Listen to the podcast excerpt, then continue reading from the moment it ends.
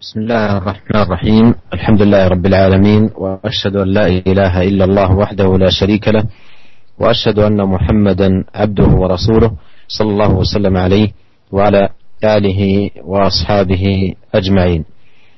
أما بعد، أيها الإخوة المستمعون الكرام، وصلنا إلى باب الأمر بالمعروف والنهي عن المنكر. أورد المصنف تحت هذا الباب آيات من القرآن الكريم عديدات. قال قال الله تعالى: ولتكن منكم أمة يدعون إلى الخير ويأمرون بالمعروف وينهون عن المنكر وأولئك هم المفلحون. وقال الله تعالى: كنتم خير أمة أخرجت للناس تأمرون بالمعروف وتنهون عن المنكر. وقال الله تعالى: خذ العفو وأمر بالعرف وأعرض عن الجاهلين. وقال تعالى: والمؤمنون والمؤمنات بعضهم أولياء بعض يأمرون بالمعروف وينهون عن المنكر. وقال الله تعالى: لعن الذين كفروا من بني إسرائيل على لسان داود وعيسى بن مريم ذلك بما عصوا وكانوا يعتدون، كانوا لا يتناهون عن منكر فعلوه لبئس ما كانوا يفعلون. وقال تعالى: وقل الحق من ربكم فمن شاء فليؤمن ومن شاء فليكفر. وقال تعالى: فاصدع بما تؤمر. وقال تعالى: أنجينا الذين ينهون عن السوء وأخذنا الذين ظلموا بعذاب بئيس بما كانوا يفسقون. والآيات في الباب كثيرة معلومة. أيها الإخوة المستمعون، هذه الآيات الكريمات التي ساق المصنف رحمه الله تعالى فيها حث على الأمر بالمعروف والنهي عن المنكر وترغيب فيهما، وبيان لعظيم فضل العناية بهما وما لهما من الآثار الكريمة والعوائد الحميدة على المجتمعات والنفع العظيم للناس، وأن الأمر بالمعروف والنهي عن المنكر من أعظم صفات المؤمنين، وأن تركهما من أكبر صفات المنافقين، وأن الأمر بالمعروف والنهي عن المنكر من أعظم أسباب النصر والتمكين، وأن الأمر بالمعروف والنهي عن المنكر من أعظم أسباب النجاة من العذاب الأليم، إلى غير ذلك من الفوائد العظيمة والثمار الجليلة العاجلة والآجلة، والتي ينالها الناس بتحقيق هذه الشعيرة العظيمة من شعائر الإسلام. والأمر بالمعروف والنهي عن المنكر لهما آثار كثيرة وعوائد عديدة جاء في هذه الآيات التي ساق المصنف ذكر عدد من هذه الفوائد، وسيأتي أيضا في الأحاديث التي ساقها رحمه الله تعالى مزيدا من الفوائد والثمار والآثار. والمعروف أيها الإخوة المستمعون اسم جامع لكل ما يحبه ويرضاه من الإيمان والعمل الصالح والأخلاق الفاضلة، وهو كل فعل أو قول عرف حسنه بالشرع والعقل. والمنكر ضد ذلك، وهو اسم جامع لكل ما يكرهه الله وينهى عنه، وهو كل قول أو فعل حرمه الله عز وجل، وجاءت النصوص بتحريمه وبيان قبحه والتحذير منه. ويجب على المسلم أن يعنى بهذه الشعيرة قدر استطاعته، وسيأتي معنا في الحديث: من رأى منكم منكرا فليغيره بيده، فإن لم يستطع فبلسانه، فإن لم يستطع فبقلبه، وذلك أضعف الإيمان. بسم الله الرحمن الرحيم. Alhamdulillah, segala puji dan syukur kita panjatkan kehadirat Allah Subhanahu Wa Taala atas segala limpahan karunia. Kita bersaksi bahwa tidak ada sembahan yang berhak untuk diserahkan ibadah dan ketundukan kecuali Allah Subhanahu Wa Taala.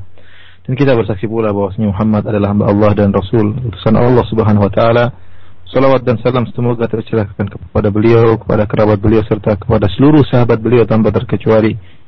Para pendengar Radio Raja dimanapun anda berada, kita telah sampai pada bab yang kedua puluh tiga, bab al-amru bil ma'ruf wa nahyu anil munkar, bab tentang menyuruh kepada perbuatan ma'ruf, perbuatan baik, dan mencegah dari kemungkaran. Dalam bab ini Al-Imam Nawawi rahimahullah membawakan banyak ayat, ya. Di antaranya seperti firman Allah Subhanahu wa taala, "Wal takum minkum ummatun yad'una ilal khairi wa ya'muruna bil ma'rufi wa yanhauna 'anil munkar wa ulaika humul muflihun."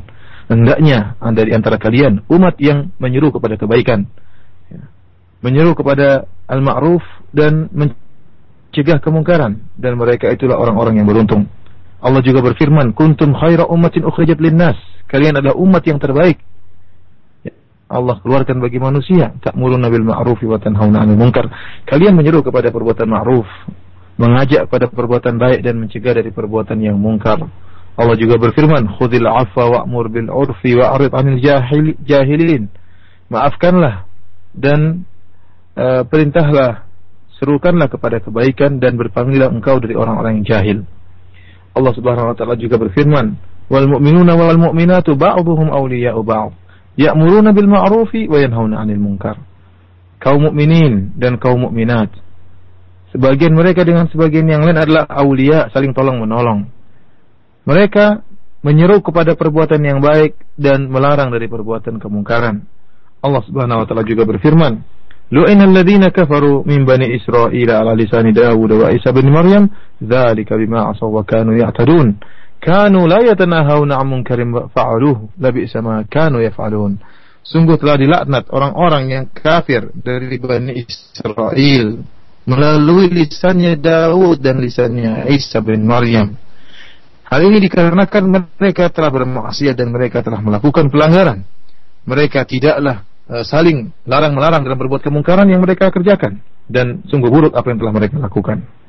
Allah Subhanahu wa taala juga berfirman, "Wa qulil haqqu min rabbikum faman syaa'a falyu'min wa man syaa'a falyakfur." Sungguhnya kebenaran itu, katakanlah kebenaran itu dari Rabb kalian. Barang siapa yang berkehendak maka hendaknya dia beriman, dan barang siapa yang berkehendak maka hendaknya dia kafir. Allah Subhanahu wa taala juga berfirman, "Fasda' bima tu'mar." Hendaknya engkau menjaharkan apa yang Allah perintahkan kepada engkau, menampakkan apa yang Allah perintahkan kepada engkau.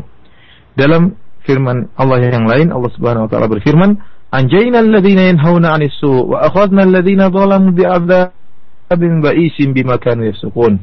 Kami pun menyelamatkan orang-orang yang melarang perbuatan mungkar dari keburukan. Kami selamatkan mereka dari keburukan, dan kami siksa orang-orang berbuat zalim dengan azab yang pedih akibat perbuatan kefasikan mereka. Ayat-ayat dalam bab ini, kata Imam Nawawi rahimahullah, katsiratun ma'lumah. Ayat-ayat tentang perintah kepada yang ma'ruf dan mencegah kemungkaran adalah ayatnya banyak dan telah diketahui. Para pendengar yang dirahmati oleh Allah Subhanahu wa taala, ayat-ayat yang mulia ini yang dibawakan oleh Imam Nawawi rahimahullah, ya, yang menjelaskan tentang perintah, uh, anjuran untuk beramar ma'ruf dan bernahi mungkar, dan juga ayat-ayat ini menjelaskan tentang keutamaan memperhatikan perkara ini, al-amr bil ma'ruf wa nahi 'anil munkar, ya. Dan bagaimana uh, dampak yang baik yang akan timbul jika perkara al-amr bil ma'ruf wa nahi 'anil munkar ini dikerjakan, ditegakkan, maka akan memberikan dampak yang positif yang baik kepada masyarakat.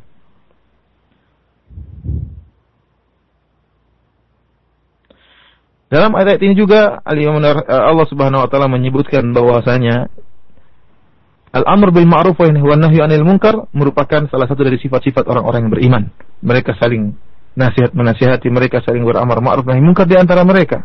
Sebaliknya, ya, menyeru kepada keburukan dan mencegah kebaikan, sebalikan kebalikan dari amar bil ma'ruf wa nahy 'anil munkar merupakan sifat-sifat orang munafik. Ya, mereka itu menyeru kepada keburukan dan mencegah kebaikan. Dan al-amr bil ma'ruf wa nahy 'anil munkar juga merupakan sebab kemenangan, sebab kejayaan. Oleh karenanya, dengan ditegakkannya al-amr bil ma'ruf wa nahy 'anil munkar, maka banyak faedah-faedah yang besar yang bisa diperoleh oleh umat Islam, baik faedah yang segera diperoleh maupun faedah yang tertunda untuk diperoleh, ya, yaitu dengan menjalankan salah satu syiar Islam yang sangat penting, yaitu al-amr bil ma'ruf wa nahi anil uh, munkar. Para pendengar yang dirahmati oleh Allah Subhanahu wa taala, uh, kemudian kita akan dapatkan betapa banyak faedah-faedah tentang amr bil ma'ruf wa nahi anil munkar dalam hadis-hadis yang nanti akan disebutkan oleh Imam Nawawi rahimahullah uh, setelah penyebutan ayat-ayat Al-Qur'anul Karim. Apa yang dimaksud dengan al- al-ma'ruf? Yaitu bab tentang al-amr bil ma'ruf, perintah untuk atau menyeru untuk melakukan sesuatu yang ma'ruf. Al-ma'ruf yaitu seluruh ya, e, suatu nama yang mencakup seluruh perbuatan yang dicintai oleh Allah Subhanahu wa taala dan diridhai oleh Allah Subhanahu wa taala. Adapun kemungkaran yaitu segala sifat yang ditolak oleh syariat atau ditolak oleh oleh akal. Ya, jadi adapun kebaikan al-ma'ruf itu seluruh perkara yang dicintai oleh Allah dan dicintai oleh dan diridai oleh Allah Subhanahu wa taala. Itu seluruh perbuatan baik, ya perbuatan baik yang diketahui kebaikannya baik dengan syariat maupun dengan akal sehat. Adapun kemungkaran merupakan lawan dari ma'ruf, seluruh perkara yang e, mendatangkan atau perkara yang dibenci oleh Allah Subhanahu wa taala dan dilarang oleh Allah Subhanahu wa taala dan diharamkan oleh Allah Subhanahu wa taala.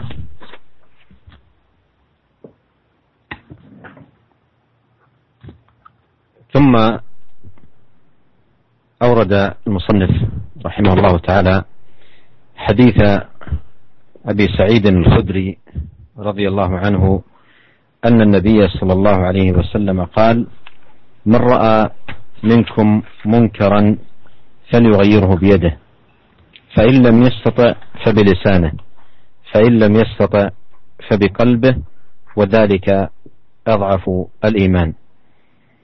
وهذا الحديث العظيم فيه حث على الأمر بالمعروف والنهي عن المنكر ودعوة إلى العناية بهذه الشعيرة العظيمة، كل حسب استطاعته، يبذل ما بوسعه وما هو في مقدوره إقامة لهذه الشعيرة العظيمة وعناية بها. ولا شك أن الناس يتفاوتون في هذا الباب تفاوتا عظيما بحسب القدرة والاستطاعة. فيقول عليه الصلاة والسلام: من رأى منكم منكرا فليغيره بيده، أي إن كان من أهل القدرة والاستطاعة على التغيير باليد، مثل ولي الأمر أو من ينيبه ولي الأمر أو المسؤول في جهته أو الوالد مثلا في بيته أو نحو ذلك. فإن لم يستطع فبلسانه، أي بيانا باللسان ونصحا ووعظا وتخويفا بالله عز وجل وتذكيرا بعقوبة الله جل وعلا لمن يفعل المنكر ويقع في الإثم، فيعمل أو يعمل لسانه أداء لهذه الشعيرة، نصحا لعباد الله سبحانه وتعالى وتحذيرا لمن يقع في المنكر. فإن لم يستطع لا هذا ولا ذاك، لم يستطع لا بيده ولا بلسانه، فإنه ينتقل إلى الرتبة الثالثة وهي الإنكار بالقلب. قال: فإن لم يستطع فبقلبه وذلك أضعف الإيمان. والإنكار بالقلب هو أن يكره هذا المنكر وأن يكره وقوعه وأن يبغض ذلك ويكون كارها لوقوع هذا المنكر ووجوده ويغضب لوقوعه. فكل هذه المعاني هي تدخل تحت الإنكار القلبي، وهو أقل رتب الإنكار. Kemudian Imam Nawawi rahimahullah membawakan hadis pertama dari sahabat Abu Sa'id Al-Khudri radhiyallahu taala anhu, di mana Rasulullah sallallahu alaihi wasallam bersabda eh, Rasulullah sallallahu alaihi wasallam bersabda, "Man ra'a minkum munkaran falyughayyirhu bi yadihi." Barang siapa di antara kalian yang melihat kemungkaran maka rubahlah dengan tangannya. Fa illam yastati' fa bi lisanihi. Jika dia tidak mampu maka rubahlah dengan lisannya. Fa illam yastati' fa bi qalbihi. Jika dia tidak mampu maka rubahlah dengan lisannya.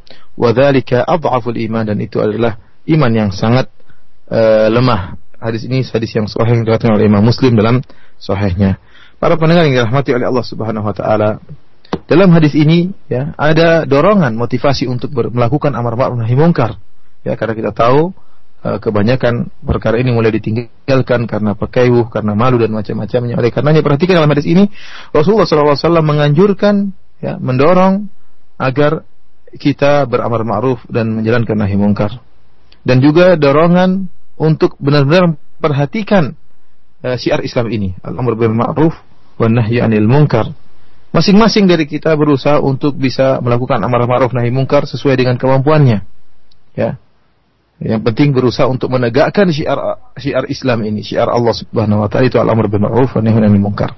Ketahuilah bahwasanya masyarakat bertingkat-tingkat dalam menjalankan amar ma'ruf nahy munkar sesuai dengan kemampuan mereka, sesuai dengan uh, kesempatan dan kemudahan yang Allah berikan kepada kepada mereka. Ada di antara mereka yang mampu untuk merubah dengan tangannya. Sebagaimana sabda Nabi sallallahu alaihi wasallam, "Falyughayyirhu bi yadihi." Barang siapa yang melihat kemungkaran maka rubahlah dengan tangannya. Ya, jika dia mampu untuk merubah dengan kekuatan maka hendaknya dia kerjakan. Akan tetapi tentunya tidak semua orang berhak untuk merubah dengan tangan. Ya, yang berhak untuk melakukan uh, perubahan dengan tangan adalah ulatul umur, yaitu orang-orang para wali uh, uh, urusan kaum muslimin, yaitu para pemimpin uh, pemerintah. Ya, di, mereka itu yang berhak untuk melaksanakan uh, perubahan dengan tangan mereka dengan kekuatan, atau orang-orang yang ditugaskan oleh pemerintah untuk melakukan hal tersebut. Demikian juga seorang ayah terhadap anaknya, karena sang anak di bawah kekuasaan sang ayah dan sang, sang anak di bawah naungan sang ayah, maka seorang ayah mampu untuk merubah kemungkaran dengan dengan uh, tangannya secara fisik. Kemudian kata Nabi sallallahu alaihi wasallam,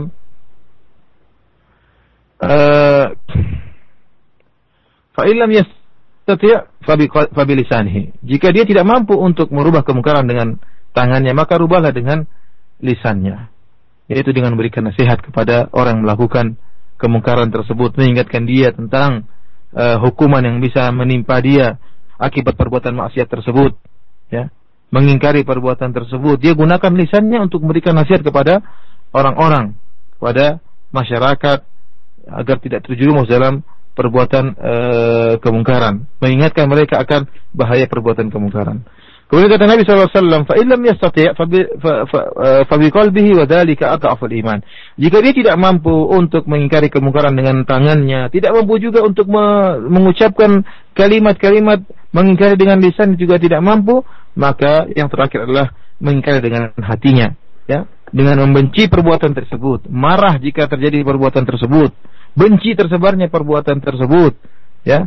Ini merupakan uh, bentuk keimanan yang paling Uh, rendah setelah mengingkari kemungkaran dengan tangan dan mengingkari kemungkaran dengan uh, lisan. Yang terakhir mengingkari kemungkaran dengan hati. ثم أورد رحمه الله تعالى حديث عبد الله بن مسعود رضي الله عنه أن رسول الله صلى الله عليه وسلم قال: ما من نبي بعثه الله في أمة قبلي إلا كان له من أمته حواريون وأصحاب يأخذون بسنته ويقتدون بأمره ثم إنه تخلف من بعدهم خلوف يقولون ما لا يفعلون ويفعلون ما لا يؤمرون فمن جاهدهم بيده فهو مؤمن ومن جاهدهم بقلبه فهو مؤمن ومن جاهدهم بلسانه فهو مؤمن وليس وراء ذلك من الإيمان حبة خردل رواه مسلم. وقوله حواريون أي خلصاء وأصفياء وأنصار. وقوله خلوف جمع خلف بسكون اللام وهو الخالف بشر، والمعنى تخلف خلوف بشر. وذكر صفتهم هؤلاء الذين يخلفون بشر أنهم يقولون ما لا يفعلون ويفعلون ما لا يؤمرون، أي أنهم جمعوا بين نوعين من الفساد، فساد العلم وفساد العمل، فعلمهم فاسد وعملهم فاسد. ثم بين عليه الصلاة والسلام وجوب الإنكار على هؤلاء الذين عندهم هذا الفساد بنوعيه العلمي والعملي بما يستطيعه الإنسان من وجوه الإنكار، وهي على رتب ثلاثة كل حسب استطاعته، وهي الرتب التي مرت معنا في حديث أبي سعيد المتقدم قال: فمن جاهدهم بيده فهو مؤمن، ومن جاهدهم بقلبه فهو مؤمن، ومن جاهدهم بلسانه فهو مؤمن، وليس وراء ذلك من الإيمان حبة خردل. Kemudian Al-Imam rahimahullah membawakan uh, hadis yang kedua dari sahabat Ibnu Mas'ud radhiyallahu ta'ala anhu, bahwasanya Rasulullah sallallahu alaihi wasallam bersabda: "Ma min nabiyyin ba'athahu Allahu fi ummatin qabli illa kana lahu min ummati hawariyun wa ashabun ya'khuduna bi sunnatihi wa yaqtaduna bi amrihi."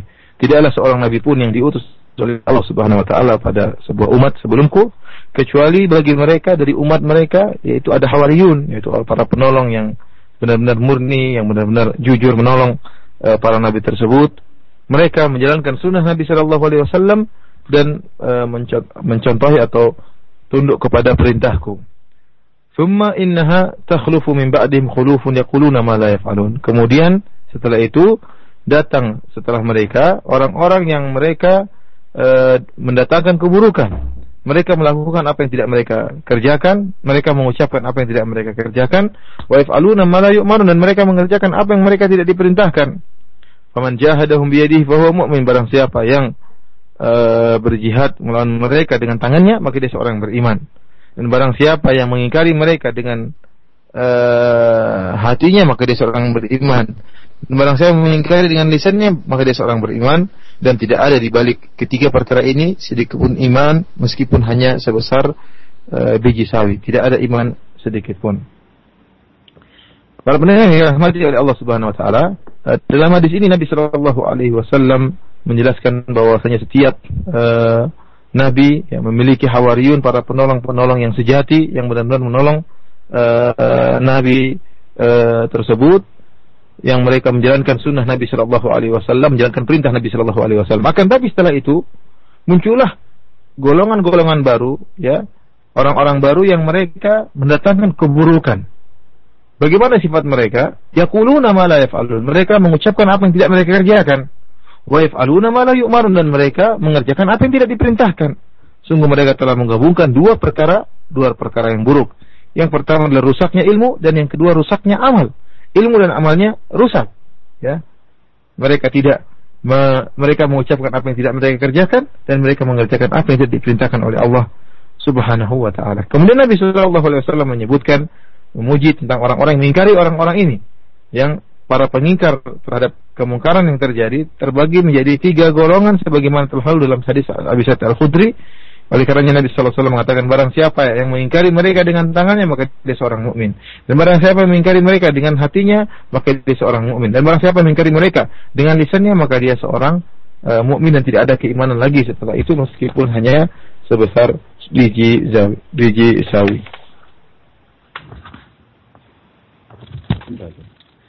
ثم أورد رحمه الله تعالى حديث أبي الوليد عبادة بن الصامت رضي الله عنه قال: بايعنا أو بايعنا رسول الله صلى الله عليه وسلم على السمع والطاعة في العسر واليسر والمنشط والمكره وعلى أثرة, أثرة علينا وعلى ألا ننازع الأمر وأهله إلا أن تروا كفرا بواحا عندكم من الله فيه البرهان وعلى أن نقول بالحق أينما كنا لا نخاف في الله لومة لائم متفق عليه.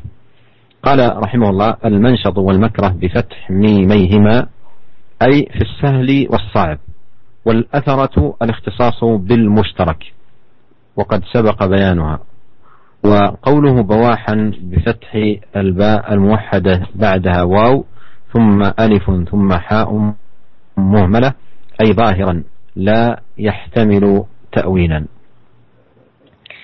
وهذا الحديث حديث عبادة بن الصامت رضي الله عنه فيه بيان المنهج الذي ينبغي أن يكون عليه المسلم مع ولاة الأمر من وجوب السمع والطاعة لولي الأمر في المنشط والمكره والعسر واليسر، إلا في المعصية، معصية الله. إن أمر ولي الأمر بمعصية الله عز وجل كترك طاعة أو فعل محرم فليس له طاعة في ذلك، إذ إنه لا طاعة لمخلوق في معصية الخالق. كما أنه أيضا يدل على أهمية النصح لأئمة المسلمين والحرص على هدايتهم بالتي هي أحسن، كما هو آآ آآ كما يدل على ذلك الأحاديث الصحاح عن الرسول الكريم عليه الصلاة والسلام، وكذلك الحث على قول الحق وفعل الحق دون أن تأخذ الإنسان في الله لومة لائم، لكن يجب في ذلك مراعاة طرق الشريعة ومسالكها القويمة، وأيضا مراعاة قواعد الشريعة في جلب المصالح ودرء المفاسد، والحرص على تكثير المصالح وتقليل المفاسد، والعناية بأيضا جانب الدعاء، فإنه مفتاح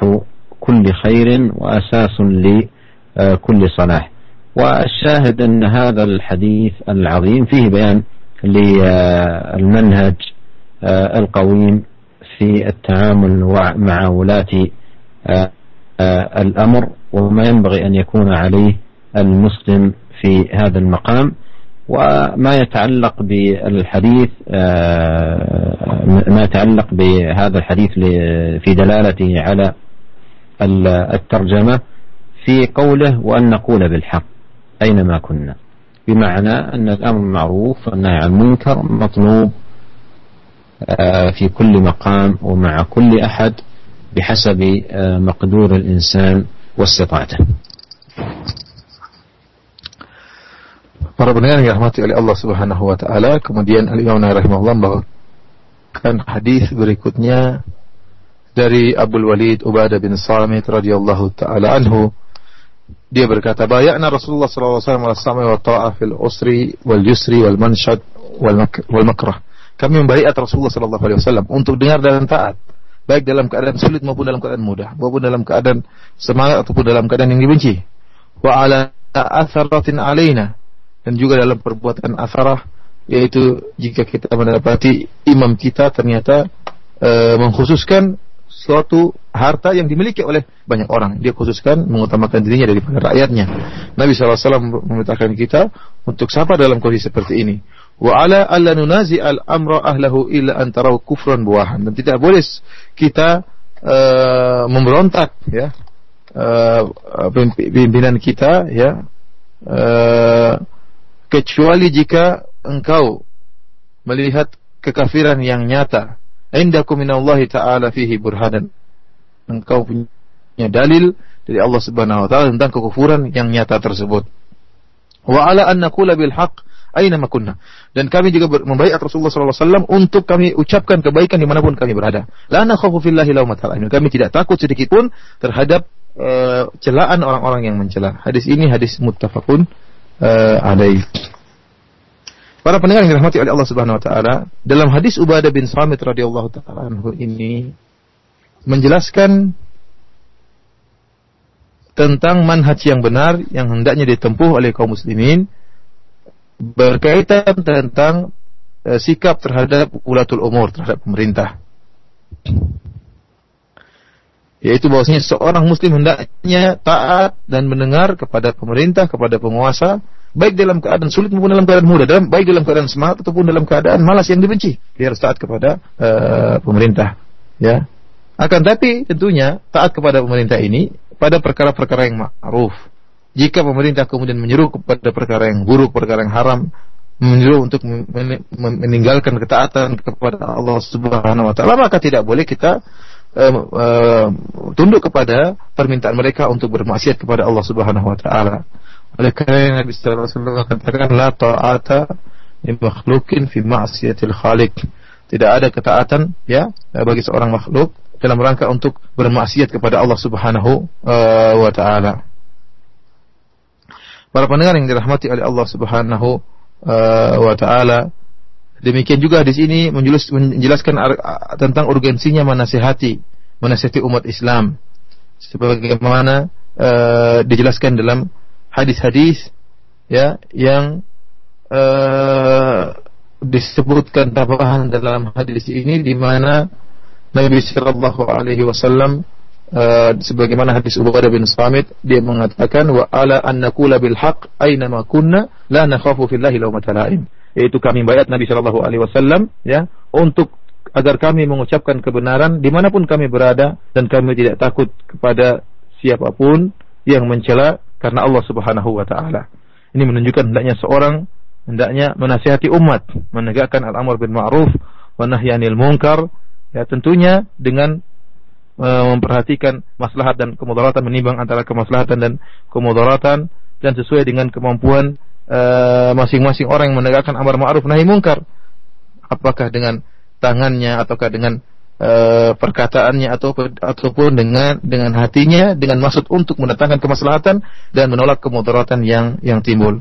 Oleh karenanya Uh, seorang atau kita kaum muslimin berusaha untuk memperhatikan sisi ini, sisi al-amr bil ma'ruf wa nahyi 'anil munkar, karena al-amr bil ma'ruf wa nahyi 'anil munkar merupakan pintu segala kebaikan. Intinya di sini menjelaskan tentang bagaimana manhaj yang benar, yang lurus ya dalam bermuamalah dengan ulatul umur, dan juga bagaimana hendaknya seorang menegakkan amar ma'ruf nahi munkar, berani untuk mengucapkan yang baik dan tidak takut kepada celaan orang-orang yang mencela, uh, dengan tetap memperhatikan antara menimbang antara kemaslahatan dan kemudaratan. Wa asallallahu azza wa jalla an yanfa'ana jami'an bima 'allamana wa an yazidana 'ilman wa an yuslih lana sya'nana kullahu innahu samii'un qaribun mujib.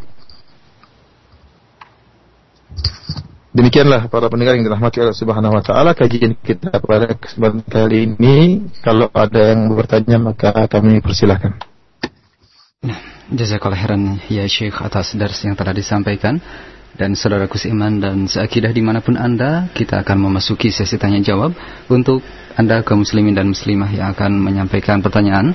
Untuk secara langsung silakan bisa menghubungi kami di nol dua satu delapan dua tiga enam lima empat tiga atau dengan melalui pesan singkat di nol delapan satu sembilan delapan sembilan enam lima empat tiga. Kita coba angkat yang pertama. Halo.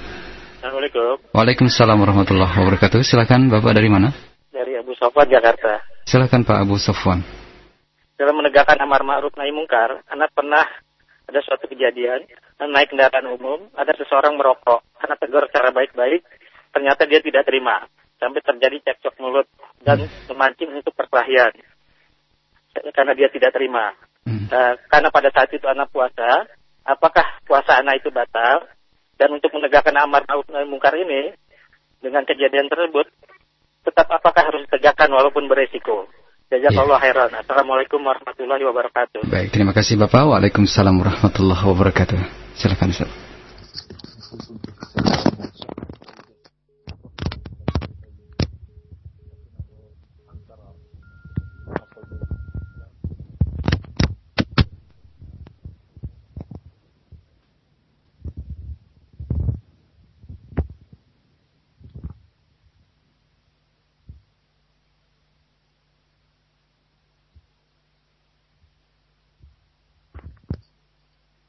أنت في هذا المقام عليك أن تلوم نفسك، لعلك قصرت في الأسلوب، لعلك لم تترف، لعل الطريقة لم تكن طريقة مناسبة، فمثل هذه الأمور قد يكون لها الأثر على نفس المنصوح أو المنكر عليه. فأنت في هذا المقام تجتهد في أن تصلح من طريقتك ومن أسلوبك، وأما الدخول مع الناس في مشاحنات وخصومات وأصوات عالية ونحو ذلك هذا لا شك أنه من الخطأ، وكان بإمكانك عندما بينت له خطأ التدخين أن تتلطف معه وتترفق به، والرفق ما دخل في شيء إلا زانه، وما نزع من شيء إلا شانه.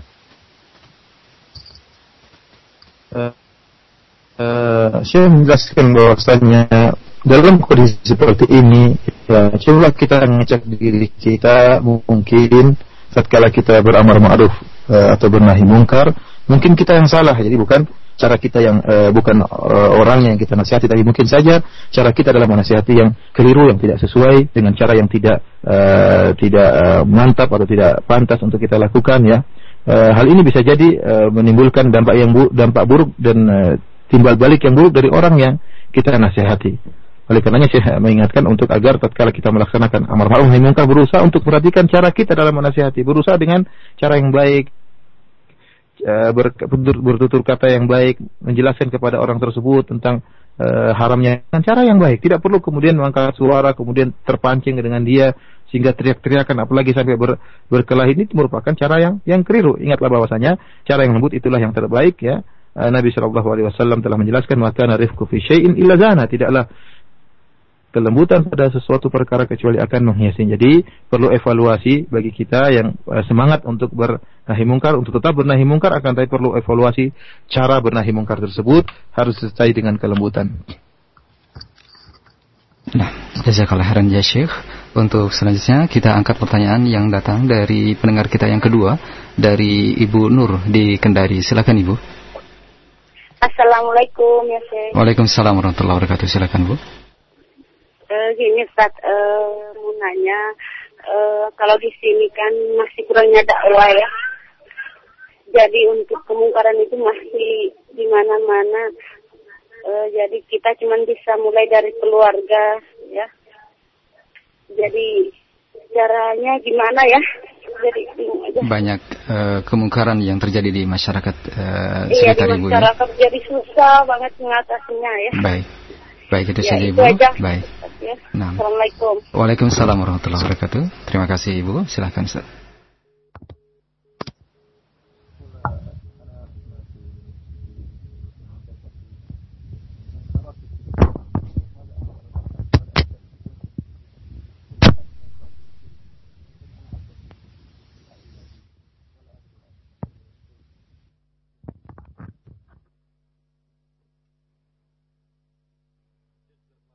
هذه السائلة خيرا على نصحها وحرصها ورغبتها في الخير، ولعل الله سبحانه وتعالى يكرمها وييسر لها فينفع الله عز وجل بها في منطقتها نصحا وتعليما، ولا سيما في محيط النساء.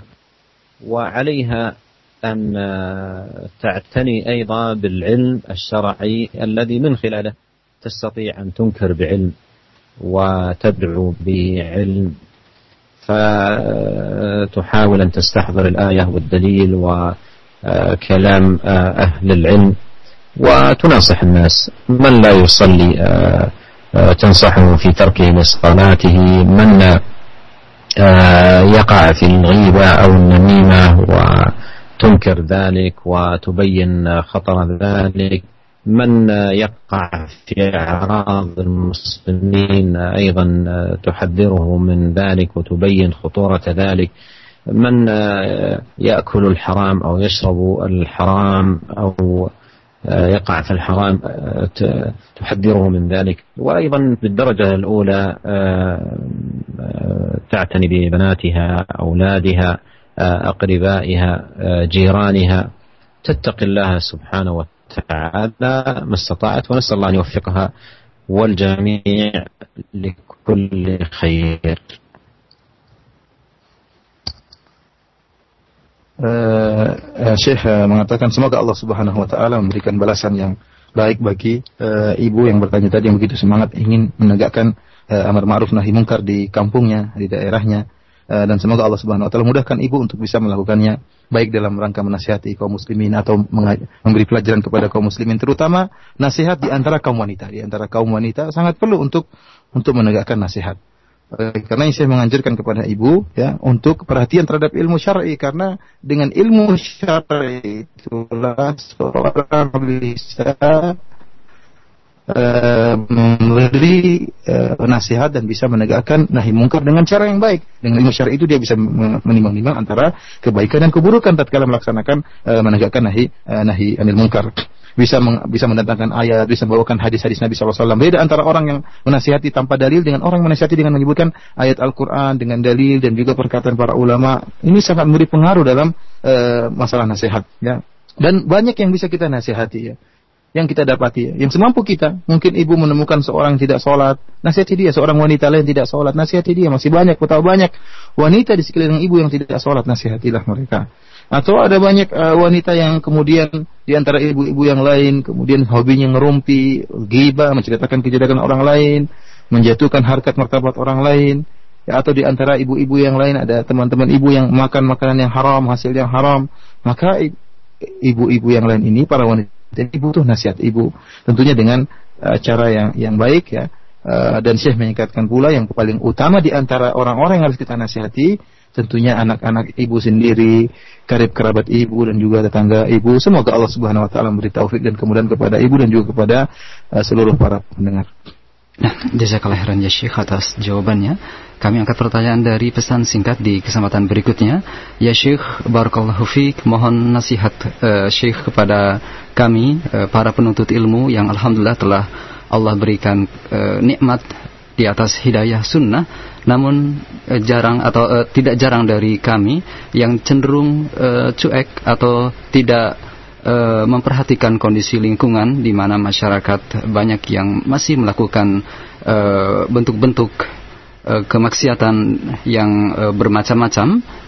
Namun kami kadang, eh, namun kami sangat jarang untuk bisa memberikan uh, petunjuk atau bis, uh, untuk me, uh, beramar ma'ruf nahi mungkar kepada mereka, dibanding ada sebagian dari uh, kelompok di kaum muslimin ini yang mereka bersemangat berpindah dari satu tempat ke tempat yang lainnya, akan tetapi uh, walaupun mungkin tanpa ilmu, akan tetapi mereka semangat dalam memberikan uh, dakwah dan mengajak kepada setiap mereka yang masih melakukan uh, berbuat uh, perbuatan-perbuatan kemaksiatan, bahkan langsung mendatangi uh, orang-orang yang berbuat maksiat itu ke tempat-tempat maksiat mereka. Mohon nasihat dan penjelasan terha- terhadap hal ini, jazakallahu khairan ya Syekh.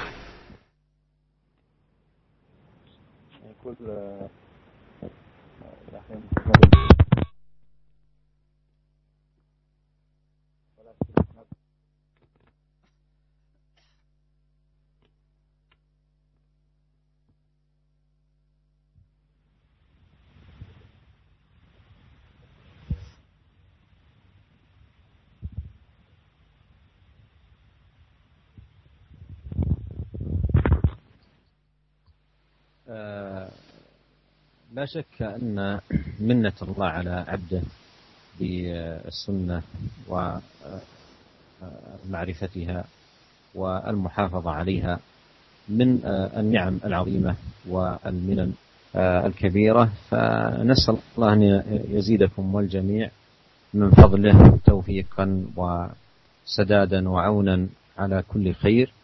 وأما التفريط من صاحب السنة في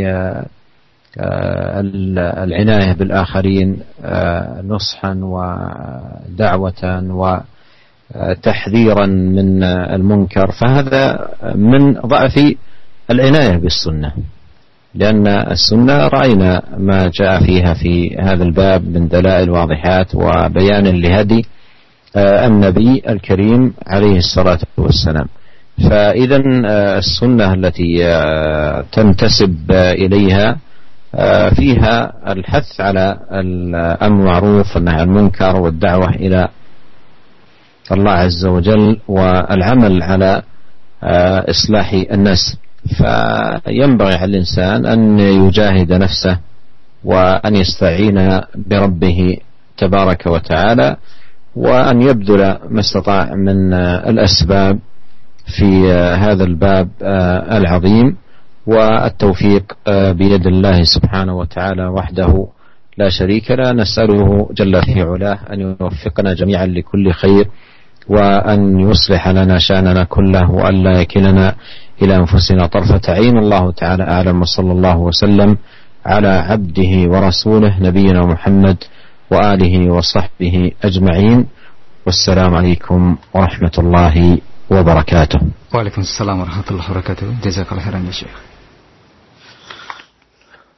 Para pendengar yang dirahmati oleh Allah Subhanahu wa taala, tentunya tidak diragukan lagi bahwasanya uh, sunnah, ya, seorang mendapatkan hidayah sunnah merupakan nikmat dan anugerah yang besar dari Allah Subhanahu wa taala. Oleh karenanya seorang hendaknya berusaha tetap uh, menjaga dirinya untuk tetap di atas sunnah, dan semoga uh, Allah Subhanahu wa taala menambahkan uh, hidayah sunnah tersebut kepada uh, kita semua, ya. Dan semoga Allah Subhanahu wa taala terus membantu kita untuk melaksanakan segala uh, kebajikan. Adapun sikap uh, kesalahan uh, seorang yang di atas sunnah, yang kurang perhatian terhadap orang-orang di sekitarnya, kurang menasihati mereka, cuek dengan orang-orang di sekitarnya, ya, ini uh, merupakan kekurangan, ya. Uh, menunjukkan bahwasanya dia kurang paham tentang sunnah Nabi sallallahu alaihi wasallam. Seorang tatkala mengatakan dirinya di atas sunnah, harusnya dia paham tentang apa tujuan dari sunnah. Bukankah terlalu banyak hadis-hadis dalam sunnah Nabi sallallahu alaihi wasallam yang menunjukkan akan dorongan, motivasi untuk menegakkan amar ma'ruf nahi munkar, menasihati, ya, mengingkari kemungkaran dengan cara yang lembut, dengan cara yang baik. Terlalu banyak hadis-hadis yang menunjukkan akan hal tersebut. Bagaimana berusaha untuk mengadakan islah di antara manusia, masyarakat, memperbaiki kondisi masyarakat. Terlalu banyak dalil yang menunjukkan akan hal itu. Oleh karenanya tatkala seorang mengatakan atau merasa dirinya sudah di atas sunnah, hendaknya uh, berusaha untuk uh, menjalankan konsekuensi dari hal tersebut, yaitu sebagaimana sunnah telah menunjukkan tentang pentingnya menasihati orang lain, maka kita pun yang sudah di atas sunnah berusaha untuk menjalankan sunnah-sunnah Nabi dengan memperhatikan orang-orang di sekitar kita, tidak asal cuek dan tidak menasihati mereka, ya. Oleh karenanya eh, marilah kita bersama-sama untuk bermujahadah, berusaha, ya, semaksimal mungkin untuk bisa istiqamah dan bisa menjalankan sunnah, dan bisa eh, menegakkan amar ma'ruf dan nahi munkar dengan menjalankan segala sebab dan segala ikhtiar. Demikian saja para pendengar yang dirahmati oleh Allah Subhanahu wa taala kajian kita pada kesempatan kali ini. Semoga Allah Subhanahu wa taala memberikan taufik kepada kita semua, dan semoga Allah Subhanahu wa taala memperbaiki segala uh, urusan kita. Wabillahi taufik wal hidayah. Assalamualaikum warahmatullahi wabarakatuh.